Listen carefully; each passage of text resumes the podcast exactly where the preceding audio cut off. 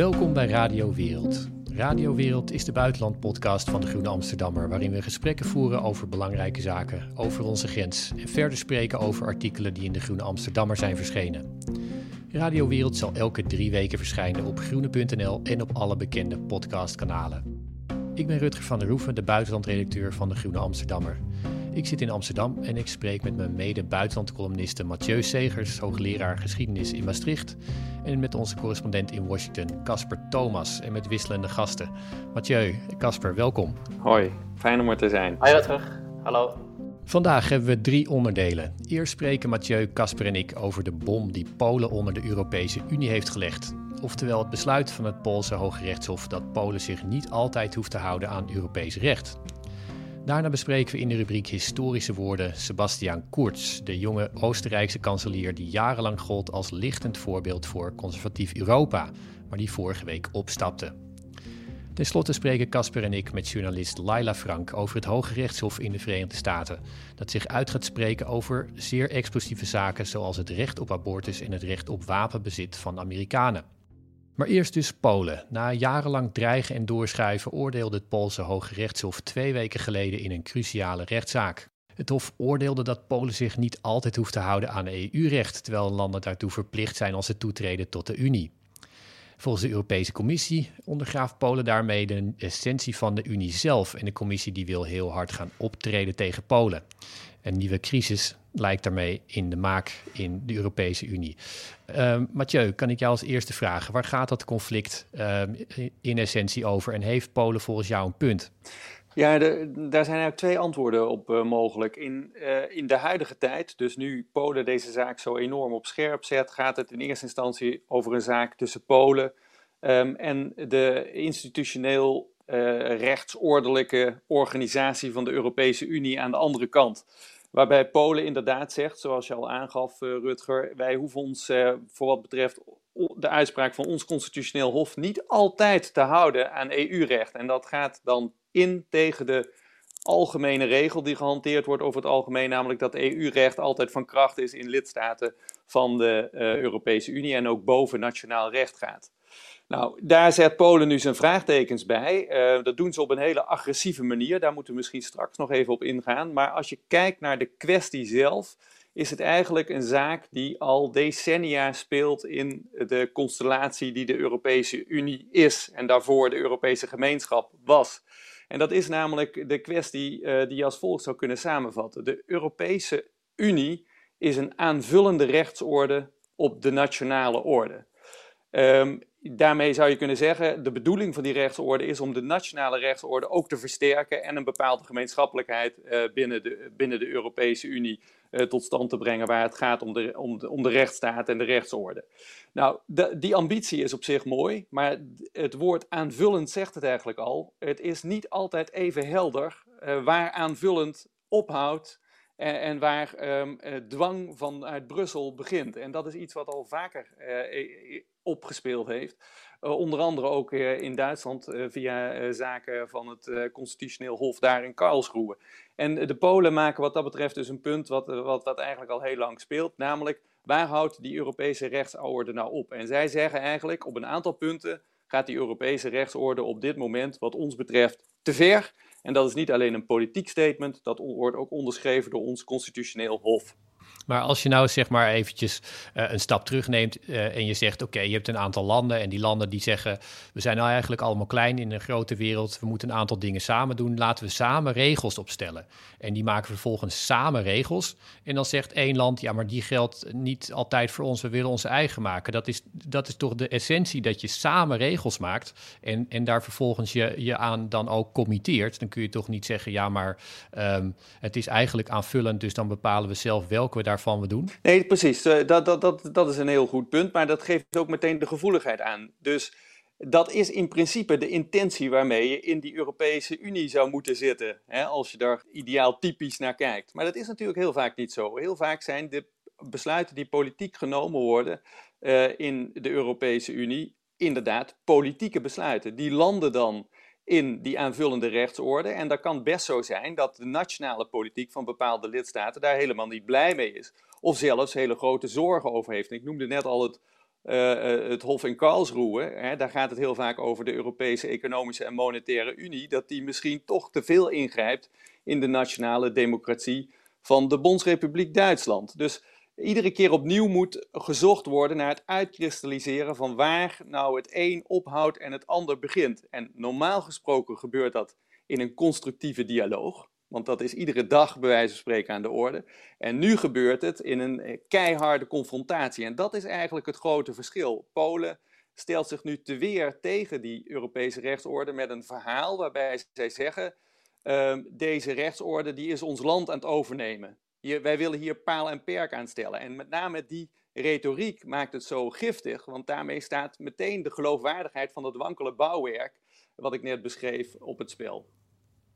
En, en dat sluit ook aan uh, uh, op jarenlang van dit soort uh, giftige retoriek. Ik bedoel, Polen doet al heel lang alsof het gekoloniseerd wordt en, en nu opnieuw, toch? Ja, precies. Dus het is in, in die zin is het door Polen zorgvuldig opgebouwd. Hoewel uh, iedereen toch enorm verrast was dat ze het nu zo ontzettend op scherp gezet hebben via de uitspraak van het Constitutioneel Hof. Uh, ik heb dat navraag gedaan, onder andere bij de Nederlandse ambassade. En ook daar heeft men aangegeven, ja, dit, dit zagen wij niet aankomen. We zagen wel die retoriek iedere keer oplopen, maar deze stap vinden wij een dusdanige confrontatie uh, ja, daar hadden we eigenlijk niet op gerekend. En dat geldt voor velen in de Europese Unie. Dus de Polen hebben een echte tik uitgedeeld. De vraag is, wat nu? Ja, en uh, nou ja, wij uh, bij de Groene Amsterdammer willen natuurlijk altijd weten, weten waarom. Ehm, Casper, jij hebt zelf een, een boek geschreven, De Autoritaire Verleiding, waarin je schreef over de opkomst van ehm, illiberale democratie. Je schreef over landen waar ja, Polen naadloos in past, waar een, nieuwe politieke elite op staat die zich afzet tegen ehm, ja, de, de liberale wereld, waar ook uh, de Europese Unie natuurlijk bij hoort en die uh, ja, een eigen een nieuwe weg zoekt. Hoe past ehm, Polen in dat, uh, in dat plaatje voor jou?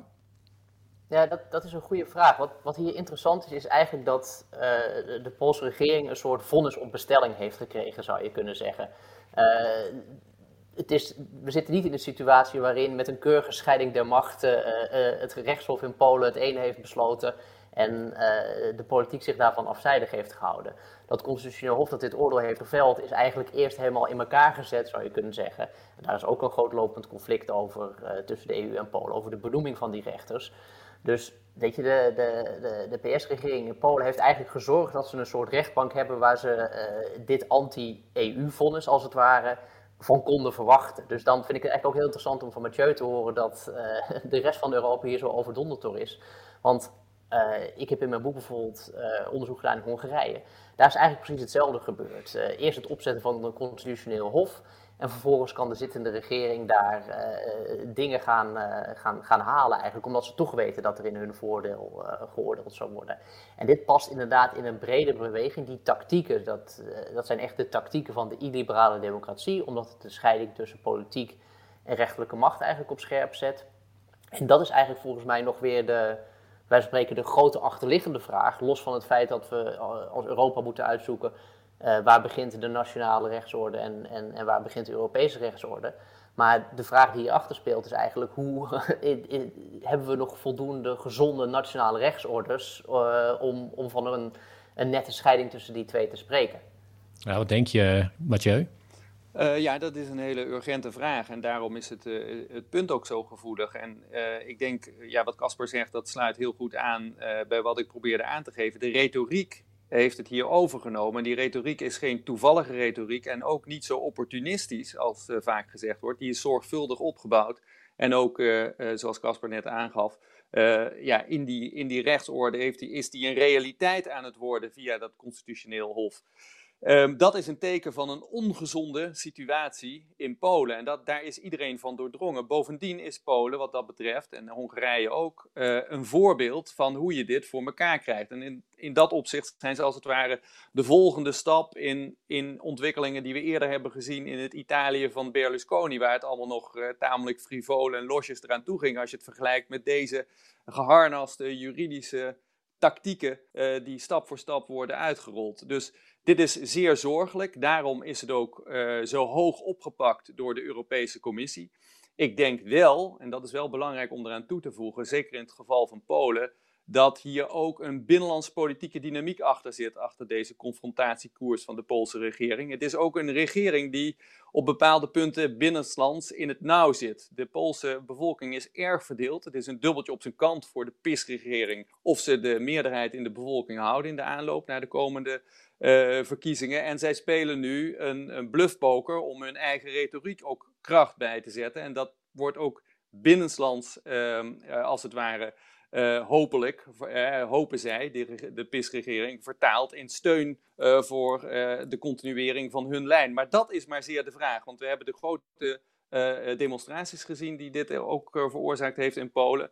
en daar zie je hoe eigenlijk ook moeilijk die, die PIS-regering het in zekere zin heeft met het continueren van deze lijn. En op hoeveel weerstand dat stuit. En daar zit ook de kans, als het ware, voor de Europese Unie als de Europese Unie zelf uh, voorkomt dat ze meegaat in dit bluffpoker van grote woorden en retoriek en gewoon bij de juridische zaak blijft en zorgt dat die uitkristallisering waar ik het in het begin over had, een, een, een verdere stap uh, daarin gezet wordt. Dat is belangrijk voor alle lidstaten.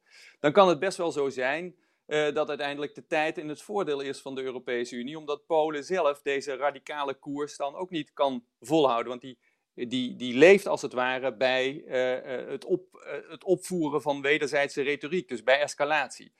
Um, dus ik denk dat die juridisering die nu plaats kan vinden ook wel eens in het voordeel kan zijn van een soort van de-escalatie vanuit de Europese Unie. En dat dan weer in het voordeel is in de binnenlands politieke spel in Polen, waarin de PiS-regering echt onder druk staat. En dat verklaart dus ook een, een radicale koers op dit punt voor een gedeelte, denk ik. Overigens is het trouwens geen louter Poolse zonde volgens mij dat je de, de EU als een soort eh, punchbag gebruikt eh, op het moment dat nationale verkiezingen is en even afgeven tegen Brussel om eh, binnenlands wat, wat stemmen te werven. Dat, dat is volgens mij een breed Europees probleem. Want het maf is wel trouwens dat Europa is echt, de EU is heel populair. Als je opiniepeilingen doet in Polen, hetzelfde geldt in Hongarije. En da, daar, zie je, daar tooien de regeringen zich mee. Wij zijn helemaal niet anti-Europees. De Europese Unie is hier waanzinnig populair. En dat, dat begrijp ik dan soms toch niet zo helemaal. Dus misschien moet, kan een van jullie daar nog wat, wat, wat, wat over zeggen. Want is dat dan voornamelijk als subsidiemachine? En, en, uh, of of is, er, e-, is dat echt een gemeende EU-liefde? En, en nemen dus die, die rechtsnationalistische regeringen ook daadwerkelijk een risico door het hoog op te spelen met de EU?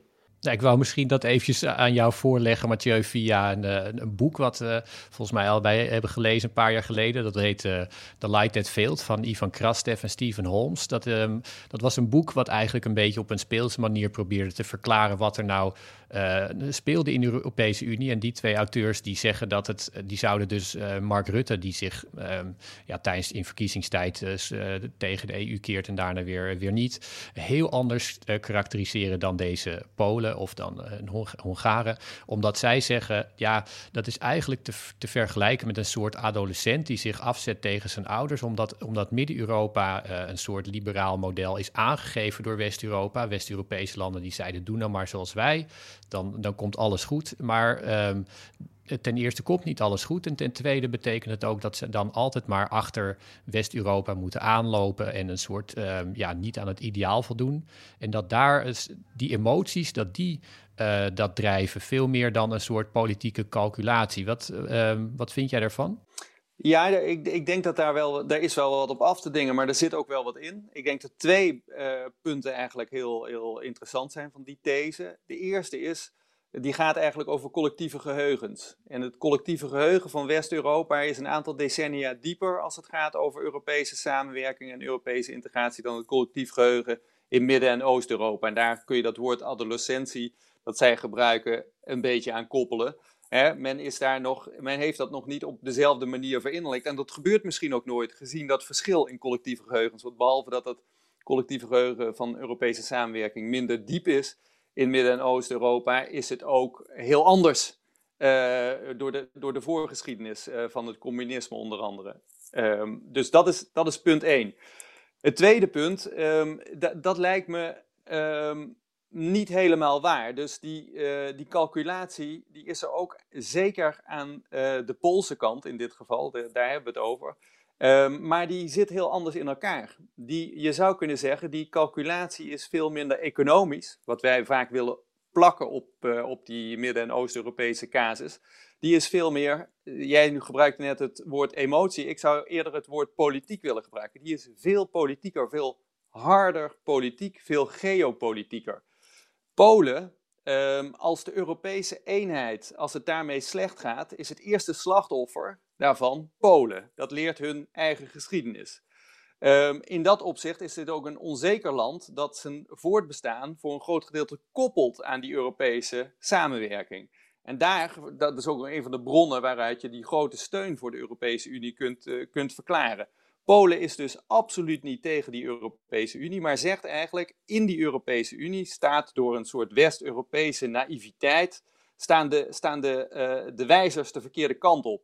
Namelijk naar een soort constitutionalisering, een totalitarisering van een bepaald wereldbeeld. Dus de, de Poolse minister van Buitenlandse Zaken van een paar jaar geleden, die zei op een nieuwjaarsreceptie, ik ben tegen de Europese Commissie, omdat de Europese Commissie van alle Polen fietsers en vegetariërs wil maken. Dat past heel goed bij de, het standpunt van de huidige Poolse uh, regering. En ze zeggen eigenlijk dat is een naïef West-Europese opstelling, die past bij de Koude Oorlogtijd, maar niet bij de huidige uitdagingen van Europa. Daar hoort een veel hardere geopolitieke opstelling bij, die veel realistischer is, bijvoorbeeld naar dreigingen van buitenaf. Die moet draaien om het beschermen van buitengrenzen, die moet draaien om bescherming tegen dreigingen van buiten, zoals de Russische dreiging.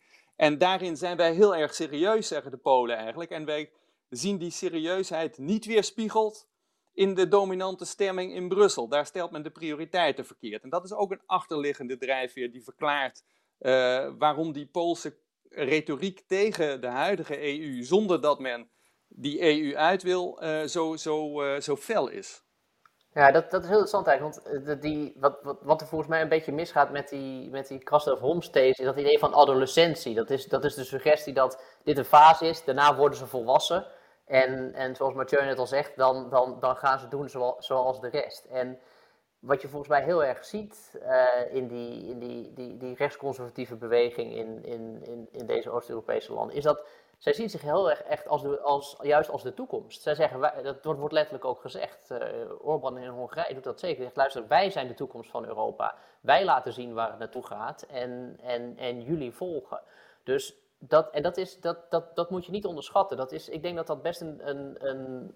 Ik kan de toekomst niet voorspellen, maar ik denk dat dat een dat is een serieus argument. Uh, dat, dat, dat, dat hele conservatieve, ook christelijk geënte, uh, je zou kunnen zeggen illiberale, uh, zowel misschien in politiek opzicht als het bijvoorbeeld gaat om de scheiding tussen, tussen recht en politiek, maar ook inderdaad in culturele zin. Dus niet, het gaat niet om fietsen en vegetariër worden, maar om, om, om, om, om grote gezinnen en, en naar de kerk gaan, even, even plat gezegd. En je moet even denken, wat, wat interessant is, de, de, de, de bevriende partij uh, in Amerika, die, uh, uh, waar, waar de Poolse PIS-partij in de, mee, zeg maar, de, de, Europese fractie waar die partij in zit, de GOP, dus de Republikeinse partij, is de, de bevriende partij van die Europese fractie. Dus het, ze hebben ook als het ware internationale bondgenoten. Ze staan, in ze staan niet, niet alleen.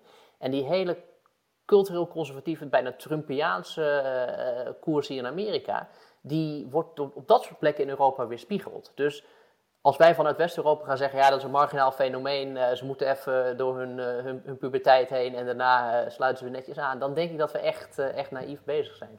Het is ook, maar en jij, jij noemde het al een paar keer, Mathieu, vrij hoog spel. Kijk, als, als, uh, als zoals Casper beschrijft, um, dat deze politieke bewegingen helemaal niet denken aan een, uh, zeg maar, uh, de EU laten barsten als, als niet mee willen of zich um, de EU echt een nieuwe richting in willen duwen, dan lijkt het toch wel alsof, alsof dat heel erg mis kan gaan nu. Hoe zie jij dat voor je? Hoe zie je dit, het eindspel hiervan gaan?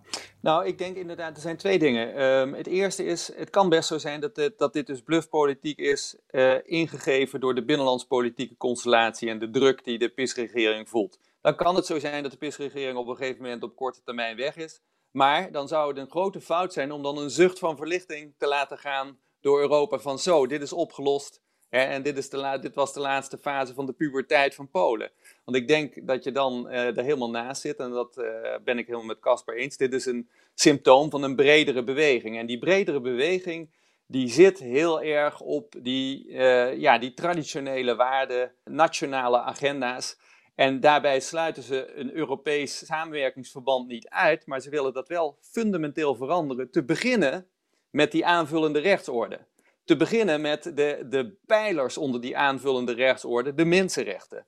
En uh, daar zit dus een gigantisch zorgpunt. Want als je daar niet een, een, uh, het hoofd aan kunt bieden binnen de Europese Unie, ja, dan kan dat hele Europese integratieproject wel eens een hele andere kant op gaan schuiven dan dat het, uh, dan dat het ooit, dan zoals het ooit opgezet is in de decennia na de Tweede Wereldoorlog, waar natuurlijk die mensenrechten juist wel, als het ware, het grote focuspunt waren voor die aanvullende rechtsorde. Eh, en ik denk dat dat ook verklaart waarom dat er nu vol uitgerukt wordt vanuit Brussel. Want niet alleen de Commissie en het Europees Parlement gaan tegen Polen in, maar ook de stichters van de Europese integratie, Duitsland, Frankrijk, de Benelux-landen, die sluiten de rijen en die zijn aanwezig, ook waar, waar Polen en Hongarije op dit moment een zaak voeren in het Europees Hof, om die Europese instituties als het ware zichtbaar uh, in de rug te steunen. Want zij beseffen, denk ik heel goed, dat die, uh, die rechtsorde pas een paar decennia oud is. En dus heel erg kwetsbaar voor nationaal opportunisme, ook in eigen land. En die, uh, die trans-Europese en eigenlijk internationale tendens om meer opportunistisch, harder, reaal politischer vanuit nationale belangen de zaak aan te vliegen, ja, die verdient een krachtig tegenwicht als, als die aanvullende rechtsorde zoals die vorm heeft gekregen in de decennia na de Tweede Wereldoorlog je iets waard is. Ja, nou ja, de, de, de, grote jongens zijn de, de ring ingetreden, beschrijf je dus eigenlijk. Ja. En er staat ook uh, heel veel op het spel. Um, Zeker, en dat gaat jaren dan, duren. Uh, ja, nou en misschien nog dat, dat korte aanvulling. Ik, ik ben daar wel blij om, want ik vind eigenlijk dat, dat Europa toch lange tijd als het ware een beetje uh, achterover heeft geleund als het ging om aantastingen van, van de rechtsstaten in, in, in een aantal lidstaten. En het idee dat dat vanzelf wel weer goed komt en weet je, dat dat, dat de, de, de, de, Europese liberale gedachte heeft niet echt teruggevochten tegen die illiberale uh, dreigingen. Nee. Dat conflict is wel degelijk gaande.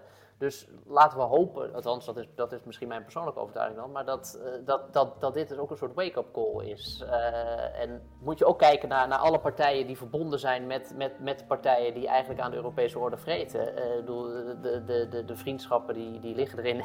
In, in Nederland moet je dan naar de, de SGP en Ja21 kijken als het gaat om Polen, die, of de, die, die, weer zijn afgesplitst van het Forum voor Democratie. dat zijn Europese collega's van de Poolse regeringspartij. Dus ik ben, bedoel, vraag, vraag ze in de Tweede Kamer maar wat ze hiervan vinden. Ik ben benieuwd. Goed, nou wij gaan dit heel scherp in de gaten houden en zeker opnieuw bespreken in Radio Wereld. Dankjewel Mathieu. Graag gedaan. En dan nu historische woorden, onze vaste rubriek waarin we een citaat bespreken van een politicus uit de afgelopen weken dat zomaar historisch zou kunnen worden. Sie haben alle mitverfolgt, dass in den letzten Tagen strafrechtliche Vorwürfe gegen mich erhoben worden sind. Diese Vorwürfe stammen aus dem Jahr 2016.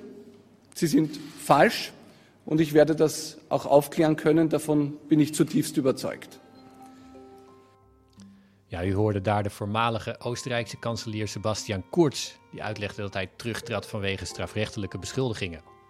Die gingen over opiniepeilingen die een Oostenrijkse krant vervalst zou hebben ten gunste van Kurz om hem te helpen partijleider en kanselier te worden. En met Koert stapt een voormalig politiek wonderkind op die op zijn 31ste kanselier werd en jarenlang de jongste regeringsleider ter wereld was. In dit fragment zegt Koerts dat hij zijn publiek ongetwijfeld heeft gehoord van de strafrechtelijke verdenkingen tegen hem, maar dat ze onwaar zijn en dat hij dat zal bewijzen. Ja, Casper, een regeringsleider die zegt dat hij geen crimineel is, dat moet voor jou toch wel heel erg retro klinken. Ja, nou ja, niet dat ik het heb meegemaakt, maar uh, I'm not a crook, uh, uh, Richard Nixon. Op het, moment dat je, op het moment dat je moet zeggen dat je, dat, dat je niks misdaan hebt en je treedt toch af, dan, dan heb je over het algemeen toch wel iets gedaan. Ja, laten we even naar hem luisteren. Never obstructed justice. And I think too that I can say that in my years of public life, that I welcome this kind of examination because people have got to know whether or not their president is a crook. Well, I'm not a crook. En, en Boel is ook veel te jong om dit te hebben meegemaakt natuurlijk. Dus uh, de, hij, hij, zal het misschien niet letterlijk uh, daar vandaan hebben. Uh, en dat is het natuurlijk wel een beetje. Dit, is, dit, dit was de grote jonge belofte. zeker voor de conservatieve beweging in, in de wereld. Het idee is een een, jong gezicht. En, en wat, wat er dan toch een beetje aan tegenvalt, is dat dat dan blijkt, dat is natuurlijk de kern van die zaak, dat hij eigenlijk gewoon een soort instrument is geweest van uh, partijmachinaties uh, met die opiniepeilingen waar je het erover had. Het manipuleren daarvan, dat, heeft hij, dat is dus eigenlijk uh, gedaan als het ware in samenspraak met partijbonzen en, en, en, en, en machthebbers. Dus zelfs de jonge held is uiteindelijk gewoon een pion. Ja, nou ja, wat, wat mij heel erg tegenvalt, zou je kunnen zeggen, is van dit is een schandaal te veel. En ja, hij is er dan over gevallen. Maar hij zou eigenlijk gewoon afgestraft moeten zijn, al, al lang vanwege een, uh, laten we zeggen, buitengewone politieke lenigheid, als je het vriendelijk wil zeggen, of gewoon een totale ideologische leegheid, als je het anders wil zeggen. Uh, ja, de man heeft eerst geregeerd met extreem rechts. Um, nam al hun standpunten over. Nou, toen extreem rechts het niet meer kon leveren, toen is hij gaan regeren met de Groenen. Um, transformeerde die tot iets volledig anders. Um, dus ja, hij, had, hij, hij, was al lang zo duidelijk een, een soort leeg vehikel. Dat ik me ja, vooral teleurgesteld ben dat hij dat zo lang heeft kunnen doen. Maar uiteindelijk is hij nu gestruikeld. Hij had ook over Ibiza Gate kunnen vallen. Toen uh, werd de hele tijd de Venga Boys, onze eigen Nederlandse trots, werd dan gedraaid bij demonstraties van de oppositie. Um, best aardig als je dat nog uh, op YouTube na wil kijken. Maar wat, hij... wat was de kern van de Ibiza Gate? Um, Ibiza-gate was dat iemand van die extreemrechtse partij... die had zich laten omkopen um, uh, door, een, uh, door, een, door iemand die zich voordeed als een, als een Rusin. En, en ja, dat, um, daar had hij... Uh... Ja, precies. Maar wat, wat dit betekent uh, voor Oostenrijkers is ook dat zij duidelijk een soort momentum zien van, oh, weer een centrumrechtse um, uh, politiek leider die valt na, na Merkel. En een soort opkomen van uh, van centrum links. Maar het gek is dat die, dat die opkomst van centrum links, die gebeurt dus niet op eigen kracht, maar eigenlijk doordat ja, centrum rechts struikelt, de koers, maar ook doordat de, de CDU zo'n slechte kanselierskandidaat uh, afvaardigde, zou je kunnen zeggen. Dus hij um, uh, ja, helpt hiermee links misschien ook daarin in het zadel. En in Duitsland werd heel erg gezegd: we hebben een Duitse Sebastian Kurz nodig. Uh, nou, daar ja, die, dus, die vliegen gaat onderhand niet meer op. Die, die gaat niet meer op, Casper. Nee. Ja, en ik, ik aarzel een beetje, maar ik, ik, ga het toch doen. Maar dat doe ik vooral vanwege het feit dat jij die, het punt met die, met die leegte uh, aansneed. Zeg maar de, de, het lege vehikel. Uh, Koert is natuurlijk een christendemocraat. Uh, nou ja, als we even kijken naar hoe, hoe het met de christendemocratie in ons eigen land gaat. Uh, de, de, de, vraag in hoeverre Wop Koekstra een leeg machtsvehikel is, uh, dat is eentje die bij ons ook gesteld wordt. Uh, het, het, gaat niet goed met, met, met, met het CDA natuurlijk, met de christendemocratie als geheel. En dat heeft er toch wel een beetje mee te maken, denk ik, dat op een of andere manier dat... dat uh, laten we zeggen, de nieuwe generatie christendemocraten uh, uh, erg gericht lijken op, laten we zeggen, en, luister, dit is, en dit is niet een, een, een puur christendemocratisch probleem, dit is, het zit over het hele spectrum, maar we hebben nu toch wel een aantal voorbeelden die dwars door Europa door specifiek die stroming nu heen trekken. wat ik zeg, erg gericht op machtsbehoud, erg gericht op het politieke spel en, en misschien inhoud op de, op de, op de tweede plaats. En, ja, en als het gaat om jonge beloftes met een fris gezicht uh, die zich onder een, een, een ChristenUnie of een, een, een christendemocratische vlag uh, scharen, dan, dan, dan, dan springt Siewert Verlieden natuurlijk ook meteen op mij in het achterhoofd.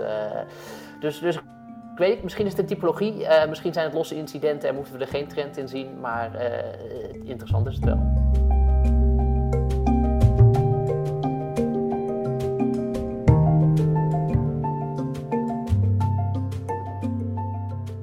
Dit jaar begon in de Verenigde Staten het Hoge Rechtshof in een nieuwe formatie aan haar werk. Voor het eerst in decennia is er een forse meerderheid van rechters met een conservatieve signatuur. Zes van de negen rechters staan te boek als conservatief. In de Verenigde Staten benoemt de president rechters in het Hoge Rechtshof en de vorige president Donald Trump benoemde er drie. De publieke kijk op het Hoge Rechtshof is dramatisch verschoven in de afgelopen maanden. Het publieke vertrouwen in het Hof viel van 60 naar 40 procent. En veel hoge rechters die maken zich daar zorgen over en een paar toeren het land door om te betogen dat ze niet partijdig zijn. Maar tegelijk heeft het Hof een paar heel brisante zaken aangenomen over de politiek meest omstreden onderwerpen die er in de Verenigde Staten bestaan. Wapenwetten onder meer, religieuze scholen en abortus. Ik spreek daarover met Casper Thomas en met Laila Frank, journalist in de Verenigde Staten, onder meer voor de Groene Amsterdammer. Welkom, Laila.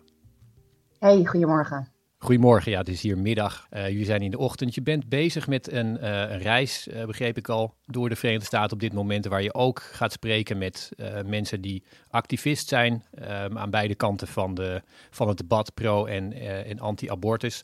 kan ik jullie eerst even vragen, allebei, Casper en Laila, misschien jij eerst Laila, wat jullie um, persoonlijke ervaringen zijn met die, die strijd en hoe intens die is over abortus? Nou, die is ontzettend intens. En ik denk dat dit is een van die onderwerpen in Amerika die eigenlijk alleen nog maar langs de zwart of wit of goed of kwaad uh, normen wordt gelegd. Dus met name als ik met anti-abortus activisten spreek, dan is abortus het grote kwaad en dat moet bestreden worden met alles wat er is.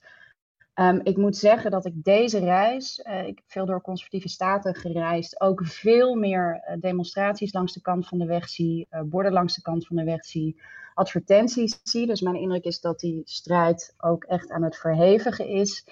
Um, en als ik met partijen aan de andere kant spreek, mensen die voor het recht op veilige abortus zijn hier, dan voelen zij zich enorm in de verdediging gedrukt en ze zijn oprecht bang. Dus dat is wat ik op dit moment zie. Ja, dat is wel iets wat ik heel erg herken. Uh, inderdaad, letterlijk mensen die langs de straat staan op een, op een, op een willekeurige snelweg uh, met, met bordjes omhoog uh, van, van, van beide kanten inderdaad. Het is volgens mij echt het grote brandpunt aan het worden in, in, in het politieke debat in de Verenigde Staten. En ook kun je zo meteen dan misschien nog, daar nog over hebben afvragen of het louter politiek is of dat het meer een juridische kwestie is.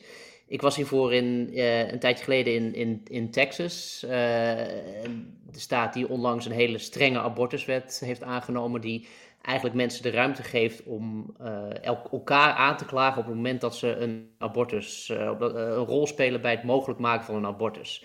Dus je krijgt een soort, een soort, een soort cowboy gegeven waarin iedereen elkaar een proces kan aandoen als ze op een of andere manier bij betrokken zijn. Uh, en dat is al na de zes weken termijn. En dat heeft effectief in Texas abortus volledig stilgelegd. En ik ging daar naartoe om te kijken in hoeverre ook uh, in hoeverre het verzet daar nou tegen uh, op gang was gekomen. En ik moet zeggen dat ik, ik, ik constateerde het bij, bij, laten we zeggen, bij een kleine groep. Maar ik kwam ook heel veel mensen tegen die er toch een beetje ja, gelaten in waren. En, en, en misschien had het ook te maken met het feit dat ik in Houston was, wat misschien weer wat conservatievere stad is. Um, maar de, er is een hele eh, uitgesproken minderheid, uh, of, of, ja, groep voor, een hele uitgesproken groep tegen. Maar er zit ook nog een soort stil midden tussen. En ik, dat is eigenlijk nog niet iets wat ik nog niet zo zichtbaar heb, wat die daar nou precies van vinden.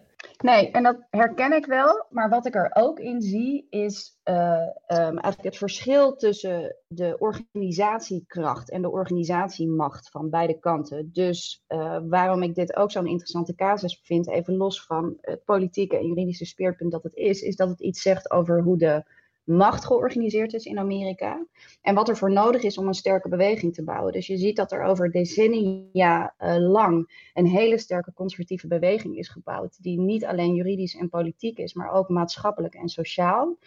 Um, die is heel sterk, die is heel groot. Ondanks het feit dat een meerderheid in de Verenigde Staten over het geheel van de staten dan een voorstander is van legale abortus, staan ze toch heel sterk. En ik zie bij de voorstanders een minder goed georganiseerde beweging die uh, zich in de verdediging voelt gedrukt, ook omdat ze niet goed georganiseerd zijn als geheel.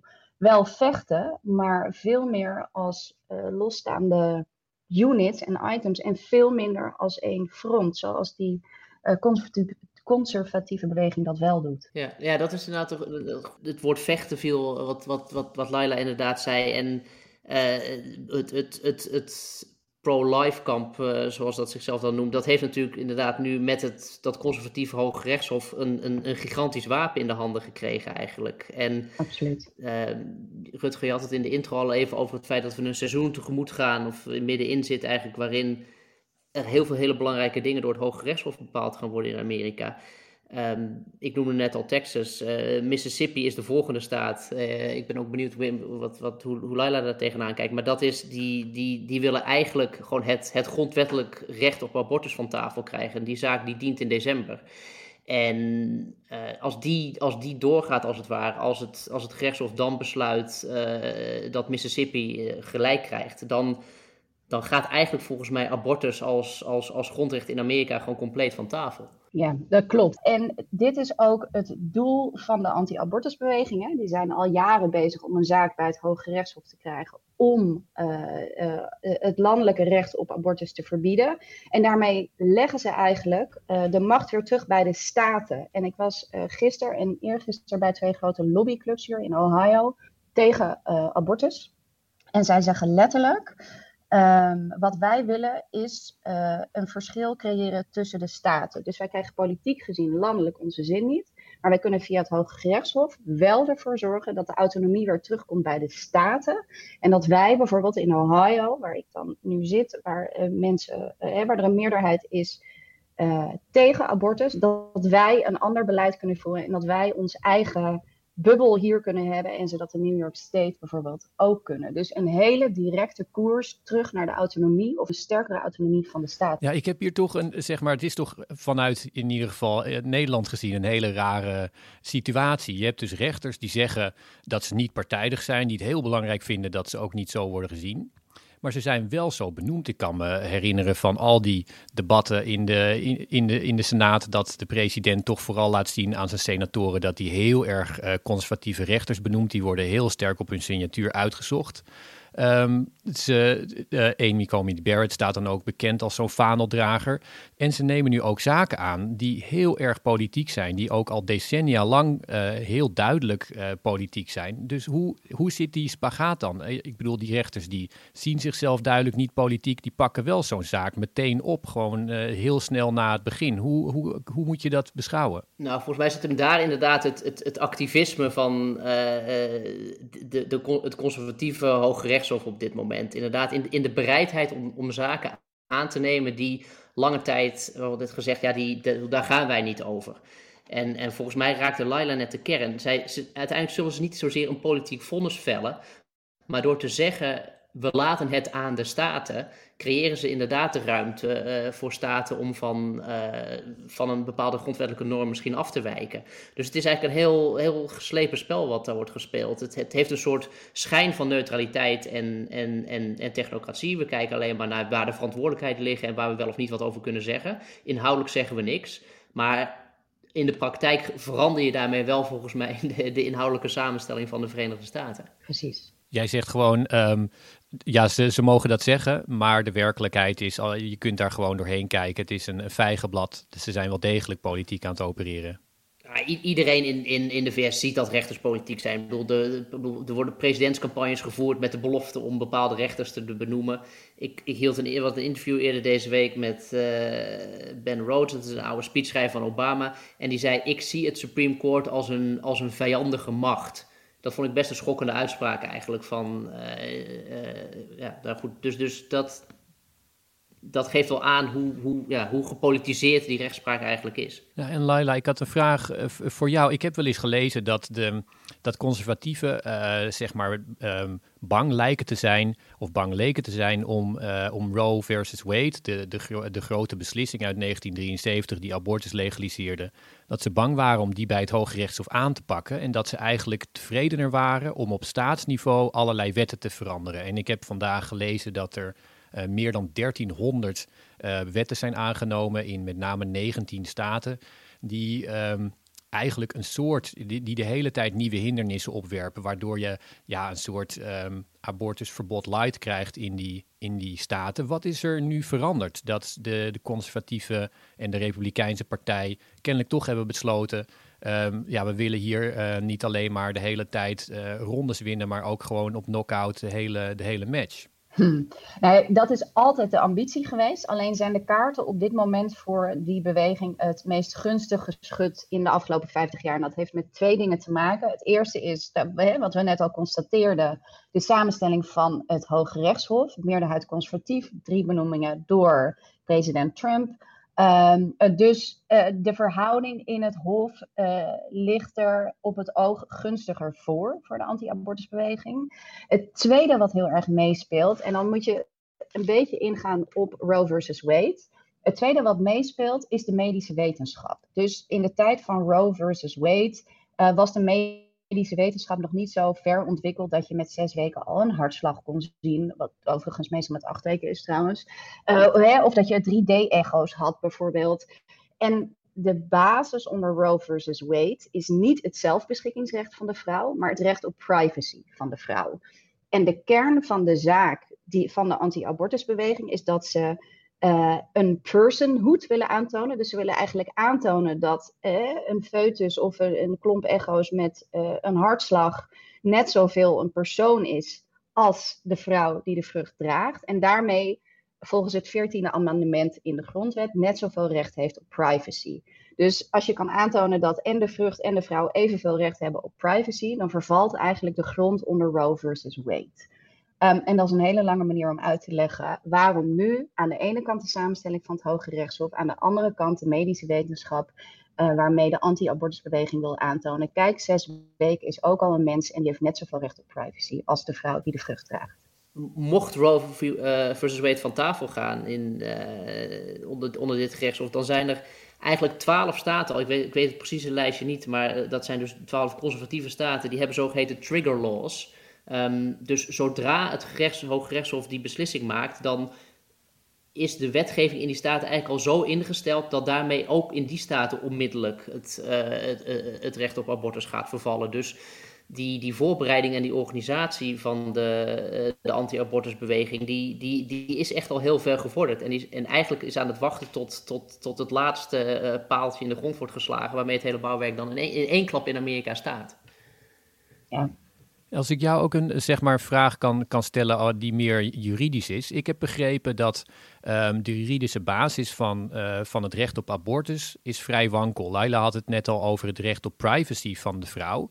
Um, en het, of het recht op privacy van het kind. Nou, als je zeg maar gaat, uh, gaat redeneren dat daar dus kennelijk abortuswetten mee samenhangen en niet met het recht op abortus, ja of nee, dan, uh, dan ga je naar ja, de, de juridische basis die kennelijk vrij uh, vrij wankel is voor, de, voor het recht op abortus. Maar wat ik wou vragen is eigenlijk dat die andere zaak die, waar je het over had, over, over wapenwetten, daar is het juist andersom. Daar is het wet om een wapen te dragen is heel stevig verankerd. Het is heel moeilijk om er wat aan te doen. En in die zaak die um, als ik het goed heb, tegen New York dient. Daar uh, is dus een staat die kleine dingetjes probeert te doen om dat in te perken. Die, uh, die wordt nu ook aangepakt via de recht, Hoge Rechtshof. Klopt die, zeg maar, dat beeld dat ik nu schets of, of helemaal niet? Nou, dat, dat, dat klopt wel. Wat je bij die wapenzaak ziet, dat gaat over eigenlijk iemand die een wapen wil dragen, even heel simpel. En het vervelend vindt dat hij daar een vergunning voor moet krijgen. En dat, dat, dat, dat, dat, probeert, dat probeert hij aan te vechten. Um, in de meeste gevallen, als je de, laatste keer dat het Supreme Court een wapenzaak heeft opgenomen, dat is uh, meer dan tien jaar geleden. En er is eigenlijk in die, dat afgelopen decennium een soort norm ontstaan dat het Supreme Court dat soort zaken gewoon een beetje afhoudt. Dus wat we hier eigenlijk opnieuw zien is gewoon de, de bereidheid van het Supreme Court om uh, zich met een bepaald onderwerp te bemoeien. En ik, ik, weet niet, ik kan niet voorspellen welke kant die zaak opgaat, maar het feit dat ze hem überhaupt opnemen is, is al wel een signaal. Overigens is het interessante, ik, ik noemde net al die, die, die zaak in Texas. Daar gebeurde weer precies het tegenovergestelde. Uh, de beweging die voor het recht op abortus is, die probeerde via het Hogere Gerechtshof die wet in Texas van tafel te krijgen. En toen zei het Hogere Gerechtshof weer: nee, sorry, uh, wij nemen deze zaak nu niet aan. Dus eigenlijk dat, dat wel of niet aannemen van de zaak is eigenlijk het grote, de grote hendel uh, waarmee ja, Amerika nu gevormd wordt door het Supreme Court. Ja. En, en als je nog wat, hè, bijvoorbeeld de context bij die Mississippi-zaak, waarvan inderdaad 1 december de hoorzittingen beginnen, die zaak, of, de, of het Hooggerechtshof dat wilde behandelen, die lag al bijna een jaar voor. Um, alleen daarover nam het Hooggerechtshof steeds geen beslissing. Toen overleed Ruth Bader Ginsburg en de eerste zitting toen Amy Coney Barrett geïnstalleerd was, is besloten om hem wel te behandelen. Dus dat laat je ook meteen zien hoeveel verschil één rechter daarin kan maken. En dat het gaat om de wil een zaak te behandelen. Ja, ik vind dat heel interessant. Ik, ik, ik kan nog niet helemaal de, vinger op leggen wat het precies, of dat nou ook consequent of inconsequent is. Want dit zijn, die conservatieve rechters die, die zeggen wij zijn een soort traditionalisten, we zijn originalisten. We vinden dat Amerika de wet moet volgen zoals de Founding Fathers zo ongeveer bedacht hebben. Um, en, en vanuit die geest zijn ze dus heel erg bereid om zaken aan te nemen. Uh, je zou verwachten dat dat misschien een soort juist uh, gerechtelijke afzijdigheid uh, zou betekenen, maar ze zijn juist eigenlijk op een bepaalde manier heel activistisch, is mijn indruk.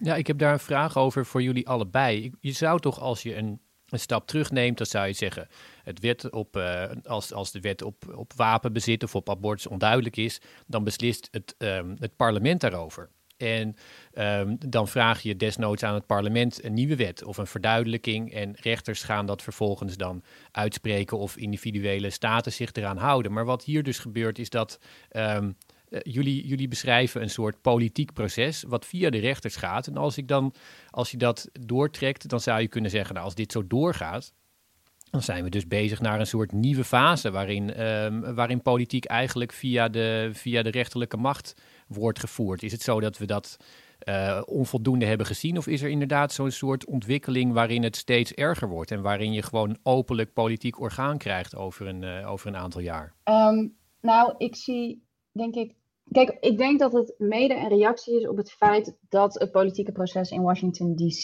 moeizaam verloopt. En als ik het even betrek op de abortuswetgeving. Ik had gisteren een gesprek met een andere lobbyist en ik vroeg haar, het zijn over het algemeen allemaal vrouwen in leiderschapsposities daar, ook heel bewust trouwens. Ik vroeg haar, vind je dat het doel de middelen heiligt? Ook in referentie aan uh, de Texas-wetgeving en eigenlijk de burgerpolitie die je daarin oproept. Waarop zij letterlijk zei, uh, wij krijgen politiek gedaan, niet gedaan wat we willen. Uh, dus moeten we het via de rechterlijke macht spelen. En ja, dan heiligt het doel de middelen. Dus dat is eigenlijk een heel direct antwoord uh, op jouw vraag vanuit die beweging. Um, ik zie ook iets anders, en dat is iets breder dan het Hoge Rechtshof. Maar in het heel erg rondreizen zie ik dat de Republikeinse Partij op lokaal niveau zich ontzettend sterk aan het organiseren is. Dat heeft er ook mee te maken dat ze zich bedreigd voelen, maar dat heeft er ook mee te maken dat ze letterlijk zeggen: in Washington DC krijgen wij niets gedaan. Dus moeten we het zelf doen en moeten we het hier doen. Ja, dat, dat klopt wel. Eh, Washington eh, heeft onder Trump vier jaar stilgelegen en, en, en ligt nu onder Biden eigenlijk weer net zo stil. Het, e-, het enige is, kijk, dat Hoge Rechtshof is uiteindelijk een, een constitutioneel hof dat dingen moet toetsen aan de grondwet. Dus er moet wel op een of andere manier een soort. Er moet een grondwettelijke dimensie gezocht worden elke keer om, om die zaak daarvoor te krijgen. Uh, en, de, en de manieren waarop dat gebeurt, dat wordt, dat wordt eigenlijk steeds barokker als het ware. Je moet steeds uitgebreidere, ingewikkelde redeneringen gaan vinden om op een of andere manier te zorgen dat uh, die, die rechters bij dat, bij dat Hooggerechtshof zeggen, oh ja, inderdaad, dit is een grondwettelijke kwestie. We hebben nu die, we hebben over die abortuskwestie gehad, die wapenkwestie. Dan heb je nog een, een, derde zaak die speelt, uh, je noemde het al even Rutger in de intro, dat, dat, dat gaat eigenlijk over de financiering van scholen. Dus een zaak die speelt in Maine. Uh, en heel kort gezegd, Maine geeft geld aan scholen zodat ze onderwijs kunnen verschaffen, maar wil dat alleen aan non-sectarian schools, dus uh, scholen met een hele specifieke denominatie, die krijgen dat niet. Nu zijn er een aantal ouders die zeggen, luister eens, wij willen christelijk onderwijs verzorgen, wij willen ook uh, de ruimte hebben om staatssubsidie aan te nemen. Um, ik weet nog niet, ik weet, het is nog niet helemaal duidelijk of, de, of het gerechtshof die zaak wel of niet gaat aannemen. De inschatting is volgens mij overigens dat dat wel gaat gebeuren. Um, en daarmee krijg je opnieuw weer een, een, een, grondwettelijke toetsing, als het ware. Dit keer over de vrijheid van meningsuiting en, uh, en het recht om je eigen geloof uit te oefenen. En als ik een vraag mag stellen, eerst aan Laila en dan misschien naar Casper. Als je dit nou, als je kijkt naar de toekomst, naar hoe dit zou gaan, dan, dan zeg je, nou ja, uh, het feit dat, uh, dat het Hoge Rechtshof deze zaak heeft aangenomen, dat suggereert wel een beetje dat dat gaat uitvallen naar een conservatieve beslissing straks. Wat betekent dat electoraal? Denken jullie dat er straks, uh, nou ja, er zal toch wel veel onrust zijn, zeker als Roe versus Wade wordt in, ingetrokken, dan zullen er echt wel straatdemonstraties zijn.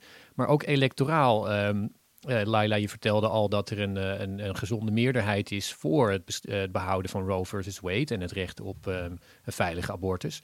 Wat gaat dat betekenen dan voor de toekomst? Want je zou kunnen zeggen, nou, dit is het belonen van christelijke kiezers, maar het is ook een, een impopulaire maatregel waarschijnlijk. Dus hoe gaat zich dat dan in de komende jaren um, vertalen, denken jullie? Nou, ten eerste, de hoop en de vrees is inderdaad dat het conservatieve hof uh, uh, iets gaat zeggen dat gunstig is voor de anti-abortusbeweging, maar we weten het niet. Het is in ieder geval duidelijk dat ze er iets over willen zeggen. Um, ik zie dat het, een, het gaat zorgen voor ontzettend veel maatschappelijke onrust, demonstraties. Dat doet het al, maar dat zal nog veel meer worden. En je ziet dat het electoraal gezien uh, een enorme motivator is voor de democratische kant. Dus overal waar ik kom. Um, het, is niet, het is niet georganiseerd als één blok, maar er is wel heel erg veel energie, zoals ze dat dan uh, noemen. Ehm, dus in die midterm verkiezingen van volgend jaar, want daar kijkt iedereen natuurlijk al uh, uh, met een schuin oog naar november 22. Dan wordt het congres opnieuw gekozen en een deel van de Senaat. Dan zal dit een van de grote onderwerpen gaan worden. Ja, dat, dat, dat, dat, daar kan ik het alleen maar mee eens zijn. Ik denk dat dat, dat zeker het geval is. Tegelijkertijd, ik bespeel ook wel iets van een, een, een, een soort bij, bij, zeggen, een soort teleurstelling aan, aan, in ieder geval bij een deel van de democratische zijde. Uh, kijk, de, de Republikeinen hebben het spel heel slim gespeeld. Uh, die hebben altijd gezorgd dat op het moment dat de Democraten de rechter konden benoemen, ze de boel blokkeerden. Uh, ze hadden ook het geluk van, van hoe de levens verliepen van mensen, dat Trump de gelegenheid had om er drie te benoemen. Maar de Republikeinen zijn heel strategisch bezig met hun, eigenlijk hun soort rechters dat, dat, dat hof inkrijgen. En de Democraten zijn er toch nog wat afwachtender al mee, heb ik de indruk. Uh, er is nu de vraag: moet een van de, de wat oudere uh, rechters, die wat meer een liberal is, moet hij misschien met pensioen, zodat we snel iets, zodat ze iemand kunnen vervangen die er dan weer langer zit? Er heeft een discussie gespeeld over courtpacking. Uh, moet het rechterhof gewoon niet worden uitgebreid, zodat de Democraten er nu meer rechters kunnen benoemen?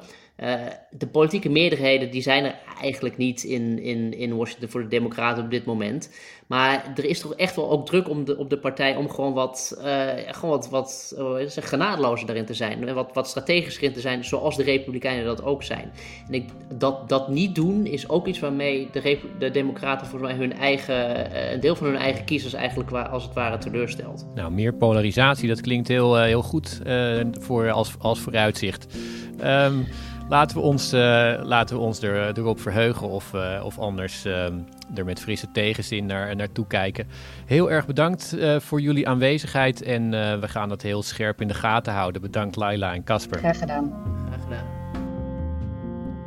U luisterde naar Radio Wereld, een podcast van de Groene Amsterdammer. U hoorde Rutger van der Hoeven vanuit Amsterdam, Casper Thomas in Washington, Mathieu Segers uit Maastricht en Laila Frank vanuit Ohio. In deze podcast kwamen een paar boeken en auteurs ter sprake. In de eerste plaats De Autoritaire Verleiding van Casper Thomas uit 2019. Koop het allemaal, want het is steengoed. En The Light That Failed van Ivan Krastev en Stephen Holmes, ook uit 2019. Deze podcast werd gemaakt door Giselle Mijnlief. Later in de week is de reguliere podcast van de Groene Amsterdammer er weer. Dank voor het luisteren. En als u meer wilt lezen van ons of abonnee wil worden van de Groene Amsterdammer, ga dan naar www.groene.nl.